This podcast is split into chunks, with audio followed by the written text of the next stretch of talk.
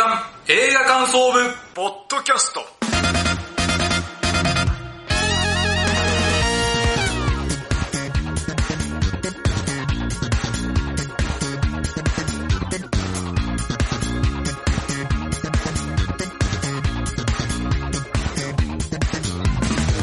さあ、始まりました。月間映画感想部、ポッドキャスト。この番組の部員である、矢野智之です。同じく部員の滝沢亮です。よろしくお願いします。さあ、この番組は現在、劇場公開されている新作映画を映画感想部部員である、矢野と滝沢が、それぞれサイコロ振って、当たった映画について感想を言う番組です。はい、そうでございます。さあ、今回は74回目で9月号ということで、はい。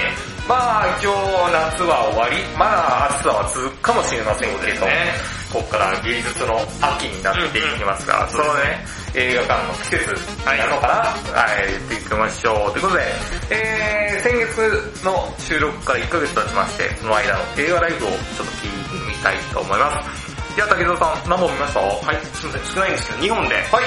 はい、その中でも注目なのが、はい。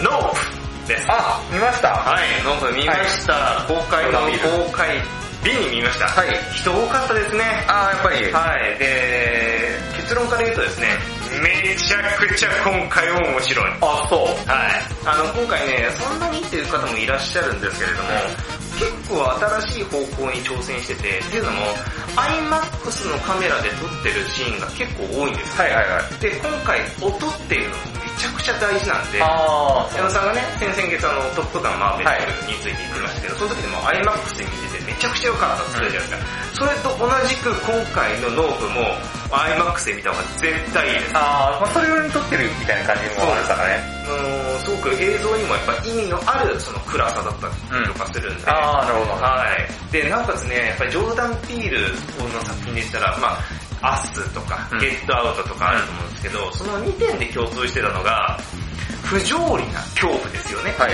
ゲットアウトであれば、その白人が黒人に対しての憧れを抱いてるから、それに憧れがまあ恐怖体験に行くと。で、アスであれば、この同じ黒人っていうところで、ドッペルゲンガーみたいな人たちにあの襲われるっていう、まあ、格差社会を描いた、この恐怖というか、ねが来るんですけど、今回それを上回る理不尽な恐怖が襲ってきます。はい。まあそれはな、なし、まあこ今日は言わずに。これはもう、はいしょうがないですあの、ネタバレ厳禁だと思うんで、まあ見てください。はいあーけど、これ理不尽なの、これ理不尽すぎないって思うんですけれども、私たちこのね、2年ちょいで、コロナっていう史上最大級の理不尽が味わってるじゃないですか。はいはいはい。それを考えると、あーなるほどなっていうのが、あー、そういうのというふうに僕は思いました。はいはいはいなんで、見てない方、ぜひぜひ、マジで IMAX で見ることをお勧めします。はいえー、よろしくお願いします。はいということで、えー、矢野さん先月何本見たでしょうか？僕もちょっと、なかなか見れずに2本です。はい。で、その中でも注目なのは、女神の継承。あー、出ました。で、これ意外とあれでしたね。はいあの、ホラーエンターテインメントでしたね。あーはいはいはい あの、ド派手なホラーエンターテインメントでした。もっと静かな映画かなと思ったけど、結構ね、もう、ラスト30分クライマックスで、はい。ド派手に行きますみたいな。もう、わちゃわちゃしてて。で、これね、結構ね、もう、景気いいねみたいな。そういう話なんですけど、あの、女神の形状ね、これ、結構あの、ドキュメンタリー風に撮ってるんですよ。うん、見たですね、よくで、手ぶれするから、俺酔っちゃって、あで、主人公がものすごく苦しむんですね。はい俺も酔いで苦しんで で、それをなん、その苦しみをあの解除しようってして儀式やるんだけど、ちょっと俺の酔いも儀式でなんとかしてくれよね。ちょっと汚い話だけど、ー。はい。なんか、ちょっと主人公が吐くんですよ。はいわーって。俺もちょっと吐きそうになっちゃって、嘘の酔いで。だからね、女神の継承ね、これ見るとき、ちょっとテーブルカメラが苦手な人は酔酔うよっていうことを、ちょっと注意喚起としてあるのと、あとやっぱ映画館でこれ絶対見た方がいいです。もう、驚かせますみたいな。映画館で見見ないと損ですよみたいな、そういう映画だし、あとやっぱ、僕的な解釈ね、はい。霊的なことをちょっと全否定してるような映画でもあるかなとは思います。なのでぜひね、映画館で見てくださいということで、じゃあ今月はですね、えっと、まあ、邦画と、そしてですね、洋画ですね。はいどちらも結構ミニシアター系かな？うん、あれですね。どんどんな感想になるんですが、それでは参りましょう。月間映画感想部ポッドキャスト、スタートです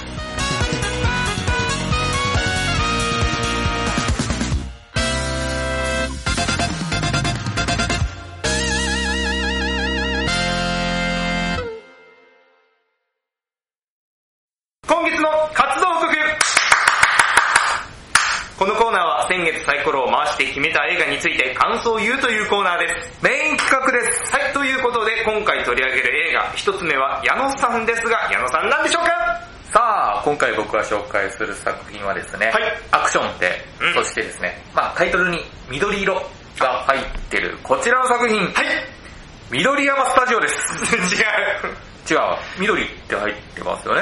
緑山スタジオ、はい。でアクションだからサスケ、はい。サスケ。サスケの聖地、緑山スタジオ、じゃない。じゃない。サスケの道具一切出てこない。山田かすみさんは。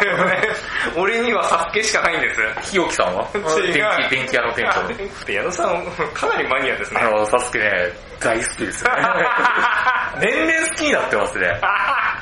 俺泣いてるもんな。前回の、まあ去年の12月のもね、号泣して。ネット甲子園見る人と同じそうそう、そんな感じぐらい。もうサスケ見てる人って、ほんと熱湯甲子園。夏は甲子園じゃないですか。はい冬はサスケです。みたいな人多分いるよ。いや、サスケはね、もう年々見見てほしい。わかりました。違うんですよ。サスケなんて一切出てこないんですよ。あ違う栗山じゃないよ、スタジオもきっと。はい。なんすか？グリーンバレットであ、す。そっちか。そっちかじゃないですか。アクション弾がてっきりちょっと緑もあったし。アクションではありますけど、上半身ダにはなんないですよね。てか、このグリーンバレットに出てる方、ちょっとサスケに挑戦してほしいなっていう、そうなんですという感じがありあます。それは見て願望で思ったわけです。まあまあわかりました。サスケにぜひ、もう、でも100人しか出れないからそうですね。応募すっごいらしいんですよ、あれうん。はい。関係ない。関係ない。はい、じゃあ、あらすじ言います。はい。プロの殺し屋を目指す山田文から6人は、京都最強の殺し屋、国岡がインストラクターを務める訓練合宿に参加することに。だが、個性炸裂する女子6人は、早くも破綻をきたし、国岡でも全くコントロールができない。ストレスがピークに達した時、ある事故が勃発。それは、フォックスハンターという強豪かつ最強な殺し屋集団を合宿所へ向かわせる結果となった。果たして、国岡は新人女子6人と共に生き残ることができるのか？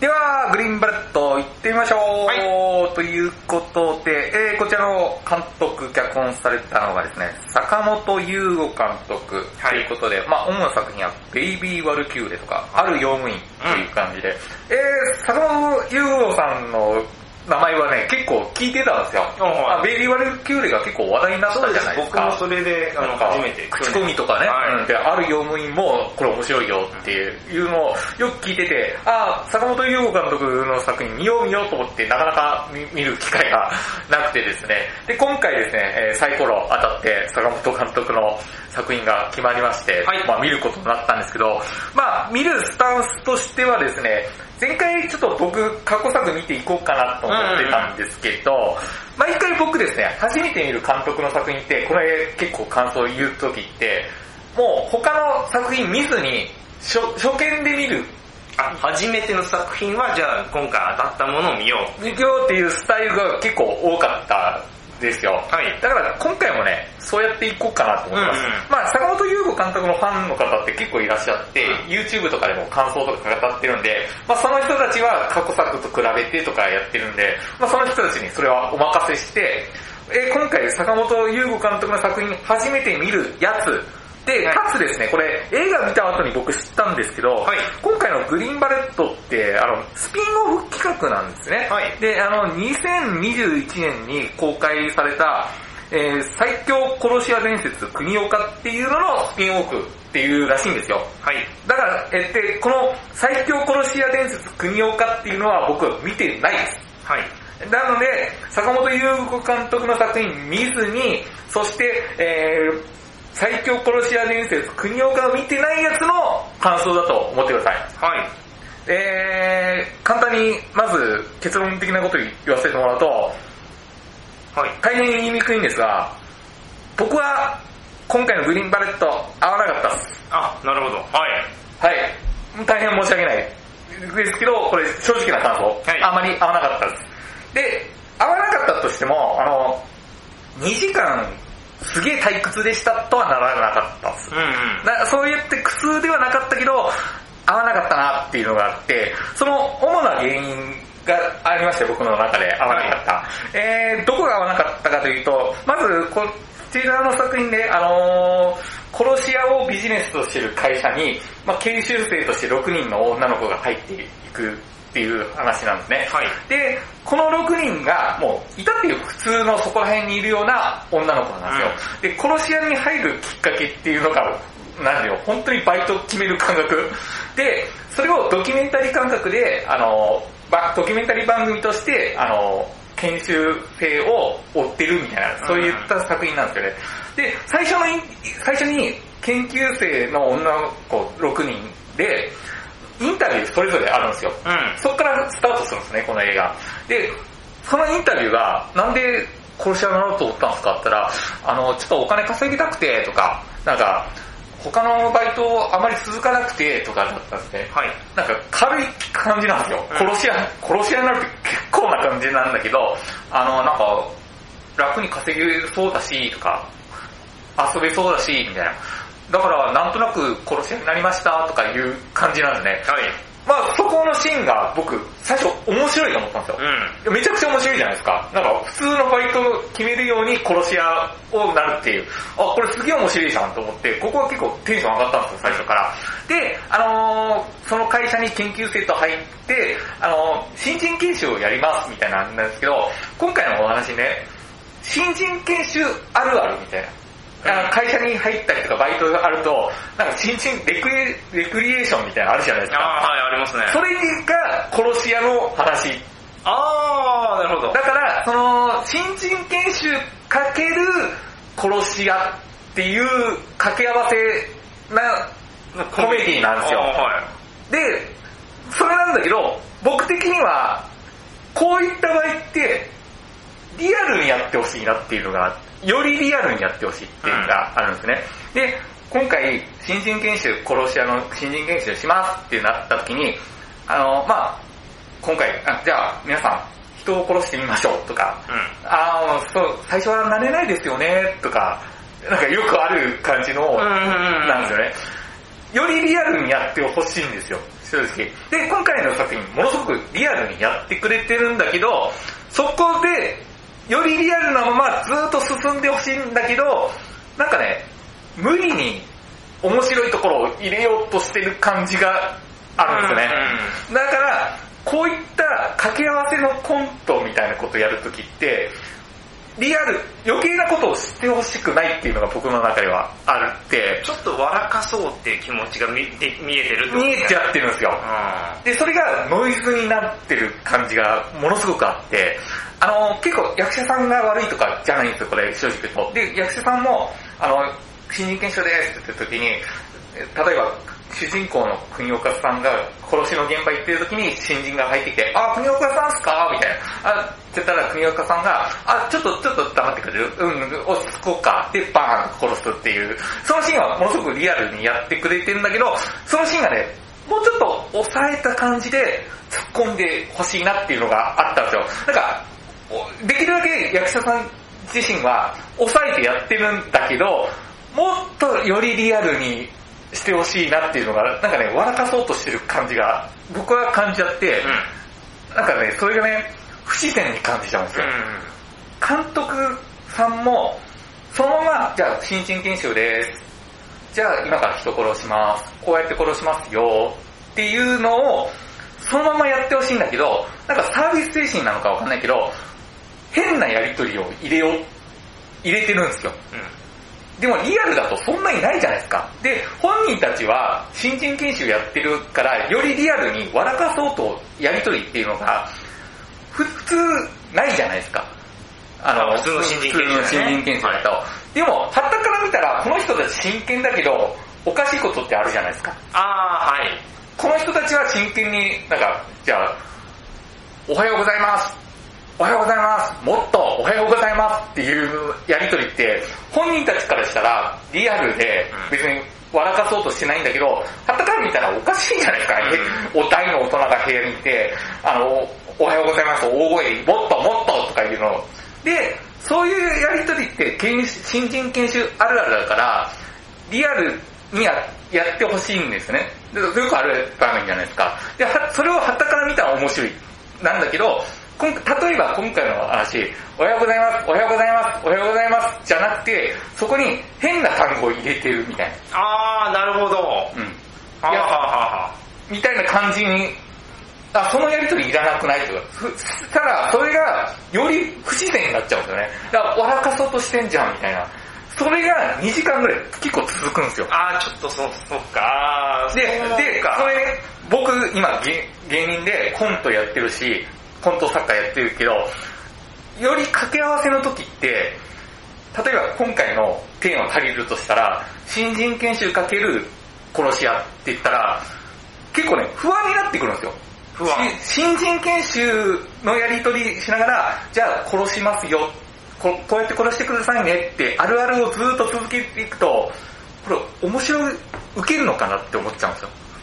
だから、より笑かすやり取りを入れたくなるんですよ。あー、なるほどね。あの、脚本とかを書いてて、その、真面目一辺倒になった時に、あれこれ、本当に相手がわ、相手ってお客さんが、笑ってくれるかなっていうのが、あれ、あの、そうそう。不安になってしまうから、新人研修かけ殺し屋だけで十分面白いんですよ。はいで、今回の作品面白いんですよ。このテーマとしてすっげえ面白いし、そしたらそれをリアルにずーっとやってほしいんですよ。新人研修だったらこういうことあるよねとか。で、そのあるあるを続けていくと、僕もコントでよくやっちゃうのが、それだけ、あるあるだけで繋げていくってものすごく難しいんですよ。うんで、いや、ボケツッコミを入れたくなるじゃないですか。はいもっと激しく突っ込みたいとかうんは、は入れたくなるんですよ。それを入れたくなる理由は、受けるかどうか不安になるんですよ。うん、書いてるとね。うんで、それで変なやりとりを入れちゃうことで、なんかお客さんにそれが笑かそうと伝わって、受けないこれで巻いて。あー、なるほど、なるほどね。それ結構やっぱ逆にあるあるっていうのさんは書き手でもあるから分かる分、見てて、あちゃーっていう思ってなんかそれがね、あの、本人たちはそう思ってないかもしれないけど、僕はそうノイズになっちゃって、うんああ、余計なことしない方が面白いのになっていうのが、2時間続いた感じです、僕の中で。はいで、あと、セリフに映画のタイトルとか、はいあゲームのタイトルとかいっぱい入れるんだけど、それもなんか不自然に感じちゃうんですよ。なんか鼻につくんですね、今回の作品。映画タイトルとか、あ、これウルフ・オブ・ストリートじゃねえとか、エイペックスでしょとか、を結構入れてるんですよ。それがリアルだとそんなに言わないじゃないですか。で、今回の場合はものよりリアルにしてほしかったから、なんかそれがね、そのセリフ入れることが不自然なんですよね、僕の中で。で、不自然な感じがノイズになっちゃって、なんかちょっと鼻についたっていうのがあって、これが2時間続くんですよ。で、クライマックスにドーンってド派手なアクションシーンがあるんですよ。やっぱね、ここのクライマックスシーンがね、ずーっと2時間そういうのが続いたから、なんかね、僕の中では全く感動しなかったっていうか、アクション見てても全くすごいともは思わなかったんですよ。あのー、本当に申し訳ないですけど。で、今回、新人研修の6人がクライマックスでやっぱ成長する姿をガーンって見せてくれるんだけど、その前が、そんなに6人を描ききってないような感じがして、なんか成長するんだけど、なんか取ってつけた感じがするんですよ。で、この6人が僕魅力的だと思うんですよ。ものすごく最初のインタビューから。で、もっとこの6人を掘り下げてほしかった。その2時間のあのやりとりををせずに。もっと丁寧にこの6人をちゃんと描いてクライマックス持っていったらもっと面白かったかなと僕的には思います。はいなので、ラストのね、クライマックスはね、本当にね、なんか残念で仕方なかったです、僕。だから、だから成長するんだけど、いやなんか急になんか成長しましたみたいな感じになって、申し訳ないけど、すごいベタ中のベタなドラマを見せられた感じがして、僕は安っぽさを感じちゃったっていうのがあります。あの、結構これ評判はいいみたいなんですけど、僕は合わなかったです。そういう理由で。はい大変申し訳ないです。もう本当に。で、役者さんが悪いわけじゃないと思います、僕は。で役者さんはすごく魅力的だけど、やっぱ一番難しい笑いをやっちゃったところが、なんかね、鼻につきました、めちゃめちゃ。はい。それが今月の僕の言いにくいですけどね、大変申し訳ないですけど、グリーンバレットだけしか見てないから、僕はちょっと申し訳ないけど、ちゃんと見ます。あの、ベイビーわるきゅーれとか、はいあの、各作品を。もしその各作品見たら、なんかブログなんかにあげますので、ぜひ、まあ、そっちがハマるかもしれないけどね。まあ、グリーンバレットに関しては、そういう感想です。では、今月の矢野の活動報告でした。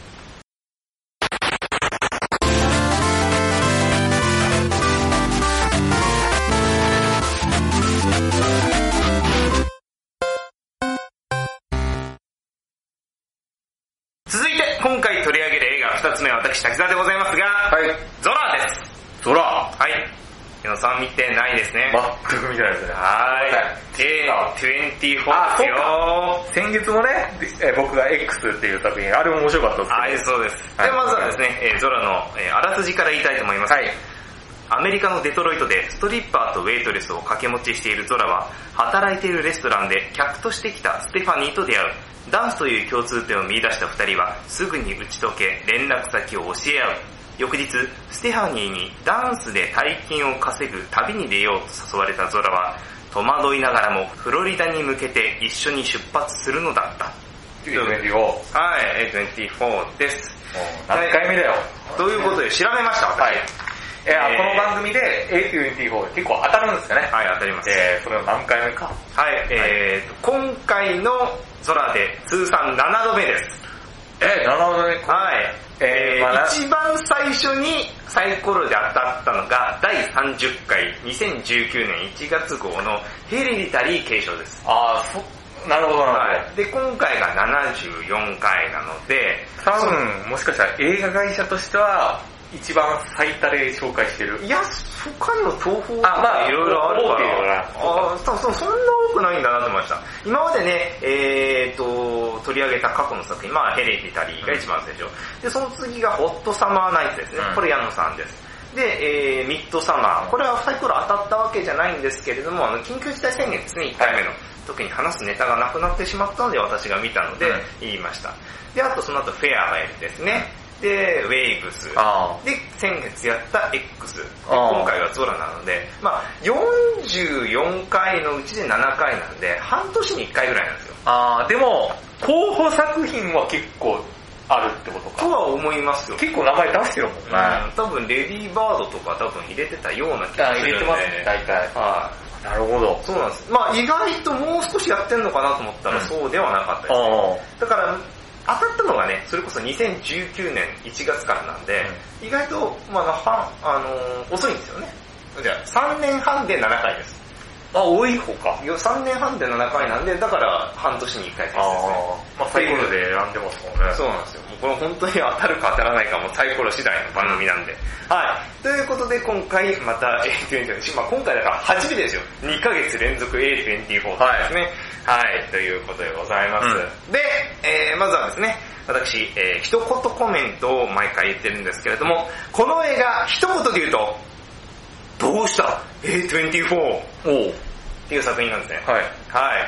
えーまず最初にですね、ネタバレ含みますので、それが嫌な方はすいませんが、あの10分ほど、えー先に進めていただけるとよろしいかなと思います。はいはい。ということでですね、えーと、まあ、先月、あの、矢野さんが X の感想を言いました。はいで、その初めの方に A24 作品、特徴について、こう言っていました。うんはい。えーまず、万人受けしないよと。うん。で、設定はエンタメに振り切った作品を作ろうというものでも、実は中身は違うよと。で、作者が伝えたいことを、もうとにかく伝える作品。はいはいはい。で、めちゃくちゃ面白い、テンションぶち上がりみたいな、うん興奮することはまずない。で、見終わった後に置き土産を持っていかされると。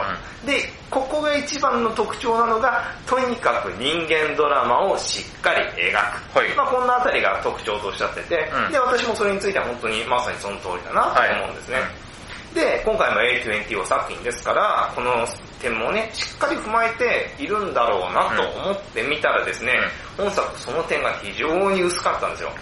えー詰まるところですね、今回も残念ながらですね、えー、私、あまり好きではないですね。あー、なるほど。面白くはなかったです。でね、なんでこの A24 作品なのに、えー、A24 のね、うん。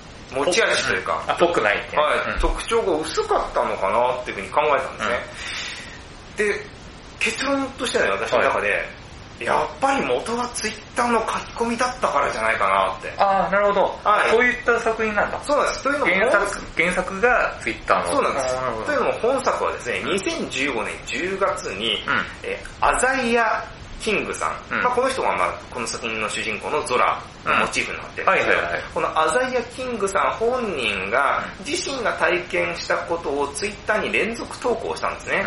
で、この数が148ツイートっていう、うん？うん148連続ツイートした。ああ、連続ね。はいはい。で、まあこれが原作となってるんですよ。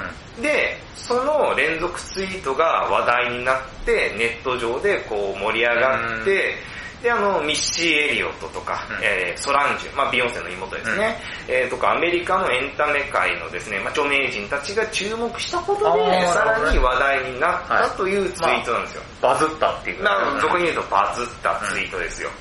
で、えーそこから盛り上がって、まあこのツイートを元にした、えー作品うん映像化しようかみたいなことがいろいろあって、で、最終的にまあ A24 が今回制作したしましたというまあこういう流れなんですよ。はい。で、あらすじをですね、まああの簡単に言いますと、さっき、まあいあの言ったあらすじに肉付けしますと、まずポールダンサーのゾラですね、が働いている、まあ、レストランで、えーステファニーというですね、女性と、まあ、意気投合して連絡先を交換するんですよ。うで、したら、まあ、その翌日です。うん。その翌日にステファニーから、あのさ、フロリダで踊る、あの、踊れば、マジでいい金になるから、ちょっと私とさ、一緒にフロリダ行かねって誘われるんですよ。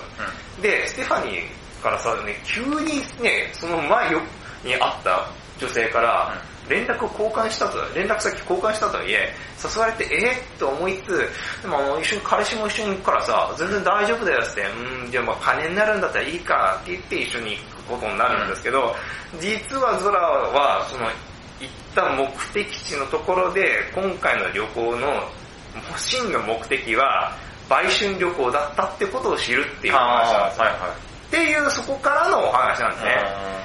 でですね、あのーまあ内容ね、あのー意外と引きも面白ければ、あのーなんだろうな、中身もこれからなんか面白そうな内容、設定ではあると思うんですけれども、これね、僕あの、滑らない話とか、二血とか、あと鶴瓶話みたいな形式だったら、このおもし話って面白くなると思うんですよ。あだから何が言いたいかっていうと、この映画っていうこの企画があるじゃないですか。その映画っていう企画と、この内容が不一致だったんじゃねえかあな。と思ってしまうんですよね。トークでやったら面白いけど、実際に物語として具体的にやったら面白くなかったっていう。そうそうそうそうわかる。ツイートだと面白いけど、とか、いや、それありますよね。そういうそういうことになってしまうのかな。だから結構、なんかそのズレがちょっとどんどんわかるんですよね。、あるのね。うんこれは、朗読の方が面白いっていう作品とありますよね。うんその、まあツイートが、ツイートが面白かったっていうのは実際映画化してみよう、映像化してみようってのは面白くないってやっぱあるからね。ありますよね。それの典型的なパターンや。そういうことであす。おっしゃる通りですね。なんですよ。あで、まあ逆に、その、それと逆視点で、この作品面白かったなっていう人がいるとすれば、例えばその、実話ベースなわけじゃないですか。うんまあツイッター、あの、伝統のツイートからなんですから。だから、実話ベースだから、その大きい展開がないことが逆にリアルだと。あっていう人もいれば、その、その逆にリアルだの中で、そのゾラが体験したこの恐怖、恐怖な出来事ですね。まあそこに巻き込まれる緊張感とか、まあ逃れようとするその、やりとりとか駆け引きみたいなものも逆にそのリアルだったと思うし、でまあ最終的にはまあゾラは、まあ生き生き残ると言っちゃなんですけど、まあ無事、無事ねまあ、うん生きて帰れるんですけど、まあそれもいいよねっていう風に思う人はいるんだろうなとポジティブに考えれば思うんですけど、私は全くそうは思いませんでした。はい。だからこの先面白いっていう人もいるだろうけど、そういう気持ちには、今言った気持ちにはすいません、なれませんでした、僕は。あのね、その本作そもそもそのつまらなそうなシーンが多いんですよ。で、なんでこうなんだろうなっていうふうに考えたところ、つまりゾラの視点であのこの話って物語って進んでいくんですけれども、ゾラ本人がこの旅行全くつまんなかったんだなっていうのが、はいはい、からゆえに映像がつまんないんだろうな、うん、映像からつまんなさがこう滲み出てくるんですよ。うん、でもね、それじゃ作品としてのその、引き付けが、お客さんを引き付けるの難しいじゃないですか。かなり、好き者の方じゃなきゃ、前のめりにならないじゃないですか。で、だから、そのつまらなさをユーモアで包み込もうとはしてるんですよ、一応は。一応はしますよ。けど、その、例えばその、包み込もうとしてるシーンあげるとすればね、このモーテルのシーンっていうのがあるんですね。このフロリダ行った先で。このゾラが、その、ステファニーの横になんかいかつい男がいると彼氏とはですね、あ、こいつなんだっていう男の正体が48時間後に私はこの男を知るのだったみたいなのが、なんていうの、この心の声みたいなのが出てくる。あまあ、もちろん私たちは字幕ですけどね、えー、出てきたりとか、あと、そのフロリダ行くまでの車中で、そのなんか動画を見て、なんか動画がクソつまんないんだけれども、なんかそのステファニーの彼氏は、なんかすげえ爆笑で何回も見てて、ステファニーも、あははとかってやってるのを、私は見ててつまんなかったみたいな、なんかね、こう、シュールと言ってはなんですけれども、そういう笑いをしてるんですけれども、そもそもそのユーモアがそのゾラの視点から見てるんで、テンションがローなんですよ。はいはいはい。なんで、世界観にそもそも浸ってなければ、そのユーモアに共感ができないんですよ。だから、やっぱ見てても、あ、きっとこれお笑いどころで作ってるんだろうなと思うんですけど、共感はできねえなっていうところが、こう、どんどんどんどんこう進んでいくんですよね。これがちょっときつかったですね。で、監督がですね、ジャニークサ、えー、ブラボーさんって女性の方なんですけれども、今言ったようなですね、まあ、の凝った演出みたいなのが、まあ、あるんですけど、まあ、それがですね、まあ、まあ、まあ、いいものもあれば悪いのもあって、悪いものが多いよって話なんですけど、まあ、いいところで言ったら、例えばね、えー、ステファニーがね、ゾラの前で売春をするんですよ。で、えー、その行為の最中に次々と男の人が切り替わるんですよ。例えば、えー、ステファニーの胸を触ります。で、その後肩を触ります。で、その後じゃあ、あの、耳を通じて髪をかき上げますって一連の動作があったとしたら、胸を触ったのが A さん、えー、肩を触ったのが B さん、かき上げたのが C さんみたいな、うん、行動は流れてるんだけど、男性は違うみたいな。つまり、あの、人が違ってもやることは同じだよっていう、その、滑稽なセックス描写っていうのを、うん、まあ演出として見てて、うん、あの、これはね、この演出は面白かったなと思うんですよね。で、悪いもので言ったらですね、えー、さっきも結構上げてきたんですけど、ここの映画において、これすまん、いらん、正直いらないよっていう演出がですね、セリフを言った後にですね、ところどころ、ツイッターの通知音入るんですよ。あピンポンってはいはい、それをつぶやいたってことね。そうだと思うんですよ、つまり。そのことをつぶやいたってことで。うん、だからツイートから引用してますよみたいなことなのかなと思うんですけど、うん、これがめちゃくちゃ邪魔だなって僕は思うんですよ。いらないいらないいらない、うん、そんなの分かってるからって、はいはい、分かって見見に来ているからって話なんだけど、なんでその分かってるのに、あの、分かって見に来てる人が多いだろうに、うん、なんでそうしてるのかね、全然分かんなくて、ちょっと首をかしげるような演出も僕の中であって、それがね、どんどんどんどん見る気を削いでいくんですよ。もちろんこれ、まあね、当たっちゃったからね、サイコロで。まあしっかり見ますよ、最後はね。けどそれをね、あの、頑張って見なきゃっていう気持ちをね、このカンナで削ってくるような感じで、どんどん削いでくるのがちょっときつかったですね。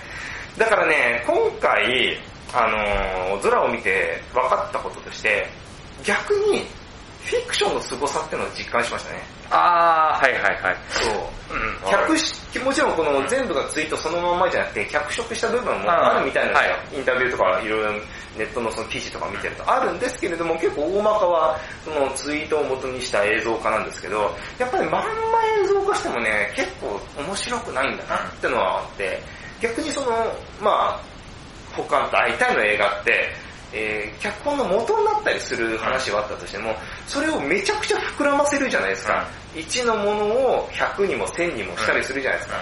うん、この映画やっぱそれがなくて、で、逆にやっぱ1のものを100とか1000とかにして提供してくれるっていうことの凄さも分かったし、うん、そっちのね、想像力の面白さっていうのを僕はあの気づいたなと、はいはい、思いましたね、フィクションを作る。はい。えーまとめますと、えーうんゾラの予告編を見ますとですね、全米が熱狂したっていう文字があるんですけど、うんすいません、あの、私はね、あの残念ながらその渦の中に加われませんでした。うんはい。で、本作品86分と短いんですけどあ短いの？はい。えー結果面白くなかった自分からすればですね、86分非常に助かりました。あ これ、これ2時間ちょいやったら俺もう、もう無理だーってなっちゃいますよ。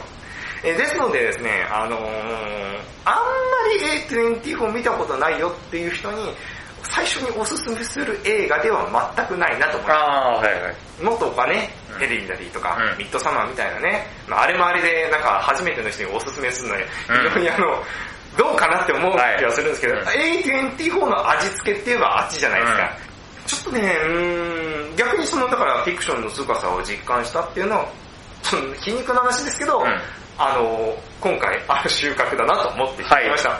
以上が私の活動報告でした。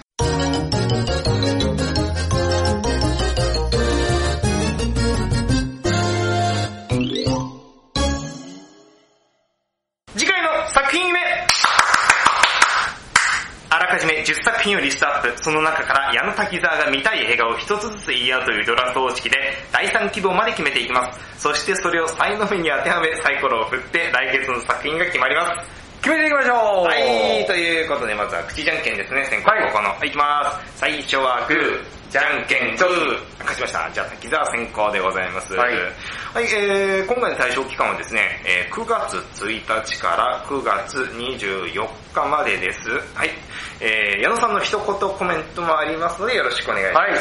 えー、それでは一つ目、魚の子。ギョギョ二つ目、この子は邪悪。何わ男子三つ目、地下室の変な穴。パラサイトっぽい。四つ目、ラブライフ。深田浩二監督。五つ目、グッバイクルエルワールド。石島さん出るよ。六つ目、百花。クロード七つ目、ヨダカの片思い。の。いいじゃないですか。八つ目、ヘルドックス。岡田くん。九つ目、犬も食わねどチャーリーは笑う。少年図の香取。そして十個目、ラジンギスカン。ム。はい、そうです。はいはい、ありがとうございます。さえ、なんか、今すっごい懐かしいテレビ番組のあれが聞こえたんですけど、少年図の香取ですよ。懐かし土曜日の7時からやってまいす。やってましたね。やってました。今あれ結構当時ねよくシュールだったじゃないですか。はいシュールな実験やってたじゃないですか。ウゴガルーガっぽかったですよね。そうですねなんかい今あれ久しぶりに見たいなと思ってセンスがあってよかったんめちゃくちゃ懐かしいな、今。はい慎吾ちゃんの中でも。えー、あとですね、何ですか、あの、なんかあの、百花の時に何か言ってたんですけど、これクロードなんですよ。これ菅田将暉さん出てるでしょ？クロードの。はい。これはあれですよ。鎌倉殿の13人。出た 鎌倉殿の13人、はい。三谷さん。えはいこれ長澤まさみさん出てるでしょ？うん。長澤まさみさんがあれですよ。ナレーションやってますから。あ、そうなんだ鎌倉殿の13人。へあのー、よ、須田くんどの役も素晴らしいんだけど、はいもう、義経もすっごい良かった。めちゃめちゃ良かった。その苦労って、みんなからあだ名みたいに呼ばれてた、苦労殿って。いや、これ、す本当に、あのー、鎌倉殿の13人が今すっげえ面白いですよ。あの、だって矢野さんさ、あの、毎週見終わったで、あの、あと熱々の気持ちでツイートしてるでしょ。いや、本当にね、い今、まあ今9月ですけど、はいもう本当毎週、この2、3ヶ月毎週クライマックスですよ。え毎週、はいえ待って、だって12月だよね、終わるの。そうそうまだ3ヶ月いやあるのに。もうすっごい面白いですよ。もう無知入れてんの？もう、いや、本当に、すごいし、で、須田君はもう、早めに死んじゃったけど、あ、いやもう、もう、もう、スタいないの？あ吉田もういないあ、いないんだ。で、そのね、死に際とかがすっごい良かったんですよね。へえー、そうなんだ。今なんかすごくね、ライムスターの歌丸さんもね、ドハマりしていや、鎌倉殿の13人、今すっげえ面白いですよ。なんか多分今年なんかあのコンテンツヒットの中ではなんかトップ10入りそうっていうのはね、よくありますよね。いや、素晴らしい。いや、ほんほんとダークな話なんですよ。余計面白い。えーそうなんだ。うんはい。えーということで、えー、そうですね。はい、じゃあ、あのーそうですね。えー、あ第一希望から。はい、私からですね。はいえー第一希望から決めていきたいと思います。えー、滝沢の第一希望。グッバイクルエルワールドです。はい。はい、大森監督。はい、そうですね。大森監督だと私ですね、はい、最近ね、あの、ある意味話題の星の子です。うんあ、梨田愛菜さん主演。あー、やったな。星の子が、だから2010年、あ、2020年の10月か11月号でやってますね。その時に、あの、大森監督の作品でやってました。あー、今回はですね、まあ、あの、西島さんと斎藤匠の、なんかいっぱい出てますね、有名なはい人。あの、もちろん大森さん、弟さんもね、弟さんもね出てるし。はい、ということで、えーと、どんな作品なのか。大森さんのね、作品結構あの好きなの多いんで、おはい、今回も注目だなと思ってます。はい、では矢野さんの第一希望は何でしょうか？犬も食わねえとチャーリーは笑う。あ、そっちですか？はい慎吾ちゃん。はさん。僕ね、香取慎吾さんの演技大好きなんですよ。い。めちゃめちゃいいじゃないですか。はい。あー、なぎまちとか以来かな、映画。なぎまちすっごい面白かったから。まあ、監督さんは全然違うけどね。はいはいはいまあ、なぎまちはし、えー、白石和也が監督ですけど、まあ、あと岸井ゆきのさんもね、出てます。そうですね。なんか面白そうなんで。監督さんが一一位監督ですよね。はいはい、あの、前も、結構有名な監督元、そう最近。ヒゲ男爵の人ですね。はい。はいなんか、うん、面白そうじゃない僕ね、一位監督の中だとね、あの、箱入り息子の恋っていう。あ、星野源さん。はい。これめちゃくちゃ面白いんですよ。ああ、じゃあ今回もね、ちょっと楽しみじゃないあの、見てない方、箱入り息子の声、結構サクッと見れるんで、うん見てください。面白いです。はい。はい。えー、じゃあ滝沢の第二希望いきたいと思います。魚の子行きたいと思います。はい。はい。結構今回あの、見たい映画めちゃくちゃ多いんですけれども、本当に素晴らしい監督たくさんいて、これ、この魚の子は沖田修一監督ですよ。はい出ました。ね、横道世之助ね、有名だったりしますけど、ね、他あの、僕ね、沖田監督の中でもね、意外と好きなのがね、モヒカン故郷へ帰るっていう作品があって、これ、誰だったこれね、松田龍平さんです。ああ、はいはいはい。松田龍平さんと、うん。あと、え元 AKB のあっちゃんですね、うん。前田あっちゃんとか、あのこれがね、意外と面白いです。ううん、見てください。あの、もう期間故郷へ帰る。これもね、結構サクッと見れます。で、主演はもちろん、ノンさんですよね。ん。はい。ノンさんがさかなクンをやるという、っていうところで、えーぜひ見たいなと思って選びました。はいで、ノンさんの第二希望は何でしょうか？この子は邪悪。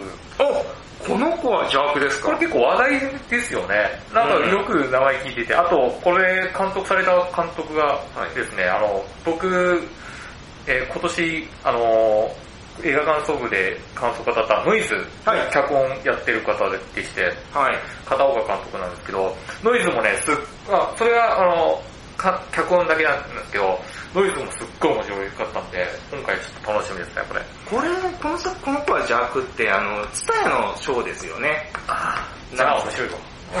出た、あれはね、面白いんですよ。うん僕も去年見てね、あの、哀愁シンデレラとか、うん去年その枠だったんですけれども、あの、非常に面白いんで、んはい。えー、もう哀愁シンデレラ見てない方もぜひめちゃくちゃおすすめです。はい。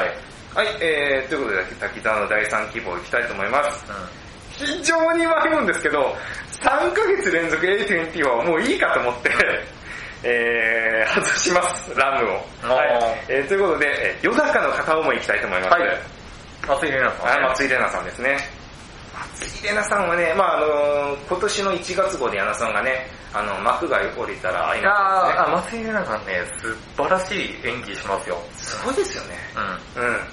本当に、だからその時も私言いましたけど、松井さんってあの SKE48 出身じゃないですか。多分ね、もうそろそろ、松井さんがもともとアイドル出身だってことを多分知らない人増えてきてんじゃないかな。うん。いやー、素晴らしい。あとはね、中島あゆみさあそうですね、中島さんも。んもう素晴らしい。今ね、いっぱい映画出てますね。そうですね話題作に。で、兄なのに、ああ、はいはい。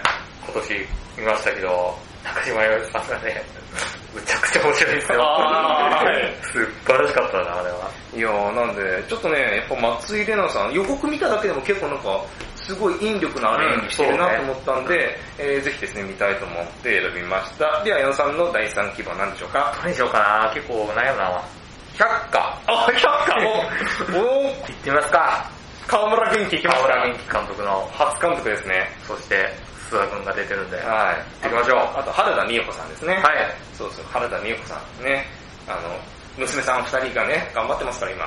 そう、石橋、石橋静香さと、あとん、は、あれですからね、義経とあ恋仲でしたからね。ー、なんだっけ？何？姫静か。あ、静か御前だ。静か御前。あー、もうだそそれも素晴らしかったですよ。ああ、そうなんですね。はなもうさ、出てる俳優、大抵さ、義経、あのね、13人に出てますね。鎌倉殿も。出てますね、本当に。まああの、他、あの、もう一人は、あの、石橋優雅さんですね。うん。妻小学生になるのテーマ曲歌ってる。はいはいはい。そうね、、ともし、はい、ともしぶ歌ってますね。はい。えー、ということで、まあ、原田美恵子さんね、はい。まあ、綺麗ですよね。綺麗。綺麗。相変わらず綺麗。昔から綺麗。うん本当に。今でも綺麗。女優さんってすごいね、そう考えると。うん。はい。ということで、えー、おさらいいきたいと思います。えー、一枠目、グッバイクルエルワールド。ファミリーストーリー。はい。二枠目、犬も食わねのチャーリーは笑う。サタスマ。三つ目、魚の子。アマちゃん。四つ目、この子は邪悪。ノイズめっちゃ面白かったです。五つ目、よだかの片思い。幕が降りたら会いましょうもう素晴らしかったです、あれは。そして六つ目、百科。いいねはい。はい。いい、いいね、なんすか？これね、鎌倉殿の13人で、は源の義経のラストにね、あの、弁慶がね、あの、服を着るんですよ。うん。で、今から、弁慶の有名なシーンがあるじゃないですか、山の方でねはい今から義経を襲われますっていう時に、あの、主人公である大栗旬さんと義経が最後に話すんですよ。その時に弁慶が、ここの格好で戦っていいですかねみたいな、義経に聞くんですよ。はいそその時に、義義時と話しながら、弁慶を見て、その服いいねっていうシーンがあるんですよ。うんいいねっていう、これを何回も見ますよ。そのシーンがね、素晴らしく良かったんですよ。はい、ということで、はい、いきますよ。えー運命のサイコロタイムいきたいと思います。いきますよ滝沢のレッツサイコロタイム !5! おーよだかの片思いいきます。はい、当たりました。あれか、幕が降りたら、ありました。1月号でそうです、1月号です。2回目ですよ、松井まあ、水流は主演作品ですよ。はい、ということで、矢野さんが5当たれば、もう一回振り直しでございます。いきますよ矢野さんのレッツサイコロタイム !2! お犬も食わねどチャーリーはたんで。あーよかった香です。取慎吾さんは初めて語るかなと思いますよ。ということで、エンディングでございます。い今回も聞いていただきましてありがとうございました。はい、ということで、えー来月ですね、うんえー10月号、第75回10月号で私たちがえー感想を言う作品は、滝沢が、えー9月16日金曜日公開のよだかの片思い。はい。そして矢野さんが9月23日金曜日公開の犬も食わねどチャーリーは笑うです。はい。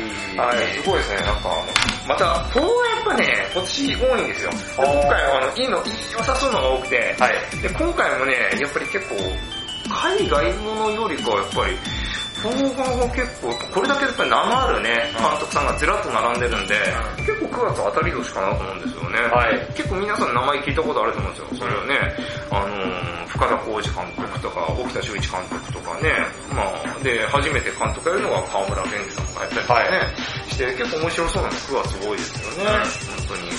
なんで、結構多いの、まあ見たいのが多いんで、えー、来月はね、ちょっと見る回数多いかなと思います。もしかしたらまたね、あのー、まさかの A24 今回良かったよっていう可能性もね、なくはないし、うんラブっていう作品ですけど、これ結構話題ですよね。予告編見ても。